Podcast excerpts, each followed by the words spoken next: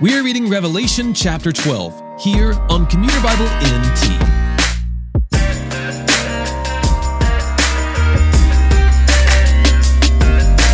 The book of Revelation is full of imagery and prophecy, which means that as we read, there will be many confusing passages that Christians may disagree on, and which I will not be able to cover at length here. Some see this next section as an overlap, sort of a callback to what has already been described from a different angle. The sign of the woman that gives birth to a child who will rule the nations is full of references to Psalm two, which in turn is full of messianic promises. The dragon is a reference to Satan, who sought to annihilate this promised child through Herod. The woman is later supernaturally sustained for one thousand two hundred sixty days, which is the exact amount of time that the two witnesses are protected. Unable to harm the woman, the dragon wages war against those who keep the commands of God. Revelation Chapter twelve. A great sign appeared in heaven, a woman clothed with the sun, with the moon under her feet, and a crown of twelve stars on her head.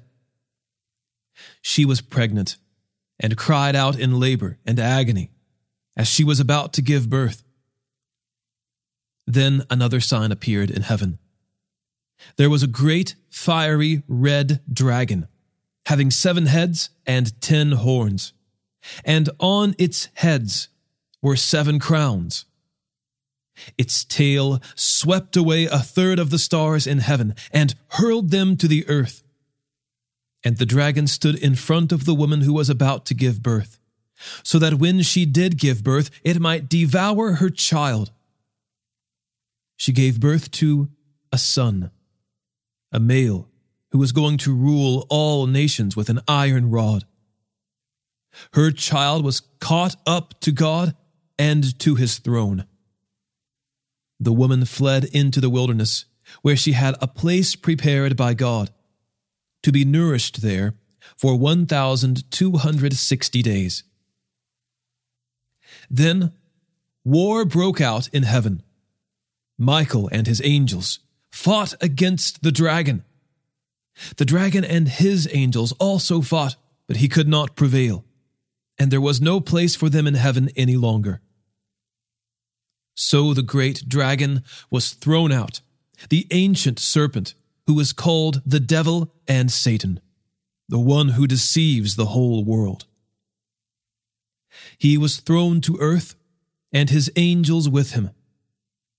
Then I heard a loud voice in heaven say, "The salvation and the power and the kingdom of our God and the authority of his Christ have now come, because the accuser of our brothers and sisters, who accuses them before our God day and night, has been thrown down. They conquered him by the blood of the Lamb and by the word of their testimony, for they did not love their lives to the point of death. Therefore rejoice, you heavens, and you who dwell in them. Woe to the earth and the sea, because the devil has come down to you with great fury, because he knows his time is short." When the dragon saw that he had been thrown down to the earth, he persecuted the woman who had given birth to the male child. The woman was given two wings of a great eagle, so that she could fly from the serpent's presence to her place in the wilderness, where she was nourished for a time, times, and half a time. From his mouth, the serpent spewed water like a river, flowing after the woman, to sweep her away with a flood. But the earth helped the woman. The earth opened its mouth and swallowed up the river that the dragon had spewed from his mouth.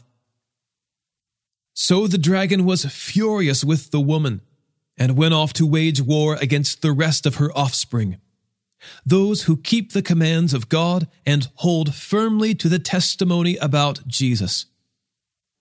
The dragon stood on the sand of the sea.